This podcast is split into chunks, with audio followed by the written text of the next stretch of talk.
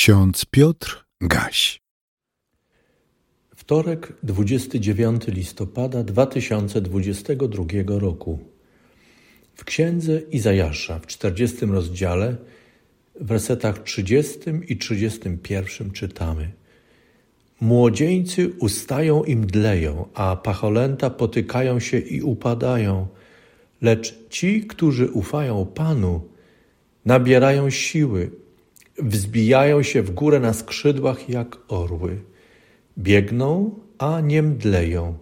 Idą, a nie ustają.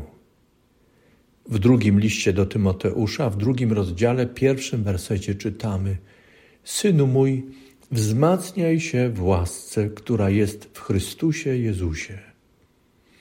W najnowszym przekładzie Pisma Świętego, w tak zwanej Biblii Ekumenicznej, Dzisiejsze hasło starotestamentowe z księgi Izajasza przetłumaczono następująco: Młodzi ludzie męczą się i nużą, młodzieńcy chwieją się z wyczerpania, lecz ci, którzy ufają Panu, odnawiają siły, unoszą się na skrzydłach jak orły, biegną bez zmęczenia, podążają bez znużenia. Zmęczenie jest naturalną reakcją organizmu, skutkiem wysiłku fizycznego oraz umysłowego. Pewnie z doświadczenia wiemy, że zmęczenie odczuwa się również w sytuacji silnego napięcia emocjonalnego, stresu. Zmęczony człowiek potrzebuje odpoczynku. Niekoniecznie musi to być stan bezczynności. Przeciwnie, Często jest to inny rodzaj aktywności, który pozwala odpocząć ciału, umysłowi, psychice. Nie wyeliminujemy z naszej codzienności zmęczenia. Ono jest częścią naszego życia. Przytoczone słowa proroka z 40 rozdziału Księgi Izajasza zawierają istotne stwierdzenia, które zwracają naszą uwagę na jeszcze inny aspekt naszego życia, nie mniej ważny niż fizyczny i psychiczny. Prorok w imieniu Pana mówi o duchowej przestrzeni naszego życia. Ona jest ściśle powiązana z naszym ciałem, umysłem, emocjami. Kiedy czytamy Biblię, trzeba to zauważyć. Boże objawienie obejmuje bowiem i porusza całego człowieka wraz z jego ciałem, psychiką i duchem. Kto sądzi, że duchowa część życia człowieka jest mniej ważna od fizycznej, intelektualnej i emocjonalnej, wcześniej czy później dozna zmęczenia i wyczerpania, które naruszy jego równowagę. Przyczyną będzie niedocenienie duchowej potrzeby człowieka.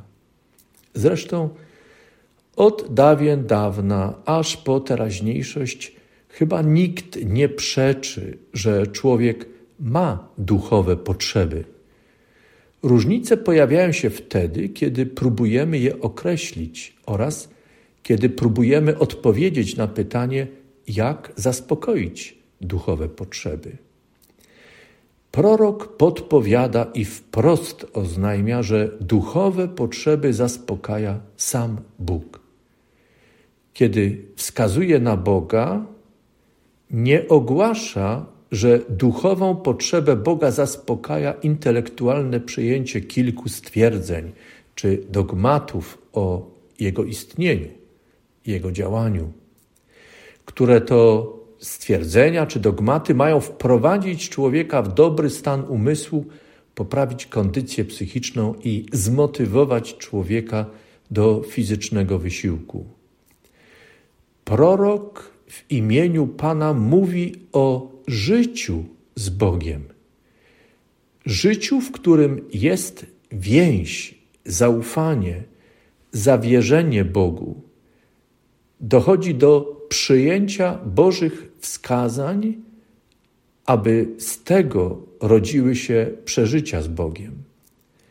Prorokowi chodzi o to, aby dochodziło do takiego doświadczenia Boga, dzięki któremu Bóg przestaje być abstrakcją, religijnym pojęciem, a staje się kimś, kimś, kto towarzyszy, jest obecny, jest bliski, z kim dzieli się życie, z kim chce się być, bo jest przyjacielem.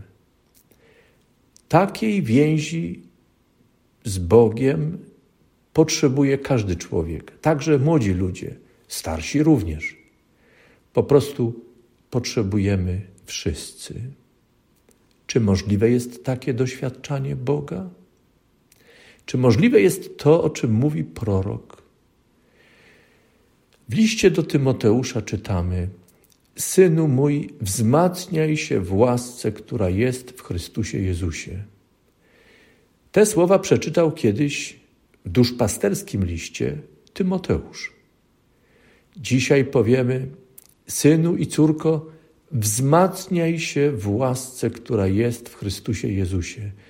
W nim bowiem Bóg przychodzi do nas i pozwala nam się poznać.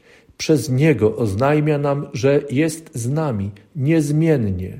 Niezmiennie pozostaje przyjacielem, także w potrzebie, także wtedy, kiedy mówi nam prawdę o nas samych, abyśmy zawrócili ze złej drogi i abyśmy przyjęli drogę, którą On nam oferuje, na którą nas zaprasza. Ksiądz Tadeusz Wojak napisał kiedyś: Słowo Boże kształtuje osobowość chrześcijanina, daje siłę chrześcijańskim przekonaniom, rodzi miłość zdolną do podejmowania trudów dla innych, obdarza cierpliwością i łagodnością tak potrzebną na co dzień. Uzdalnia do czynów wymagających samozaparcia i odwagi wynikającej z zaufania do Boga. Budzi nadzieję, która trwa wśród niepomyślnych okoliczności i nie załamuje się w spotkaniu z przeciwnościami. Módlmy się. Boże, niech Twoje słowo kształtuje nas. Niech napełni nas miłością do Ciebie, niech obudzi w nas miłość do drugiego człowieka i całego stworzenia. Niech Twoje słowo umacnia nas w cierpliwości i łagodności. Niech pomaga nam wtedy, kiedy trzeba, Twoje ja postawić przed naszym ja. Niech da nam odwagi i wiele roztropności w naszym życiu. Boże, stań przy nas i pozwól nam doświadczać Twej obecności, Twej bliskości. Uczyń to dla Chrystusa, Syna Twego w Duchu Świętym. Amen.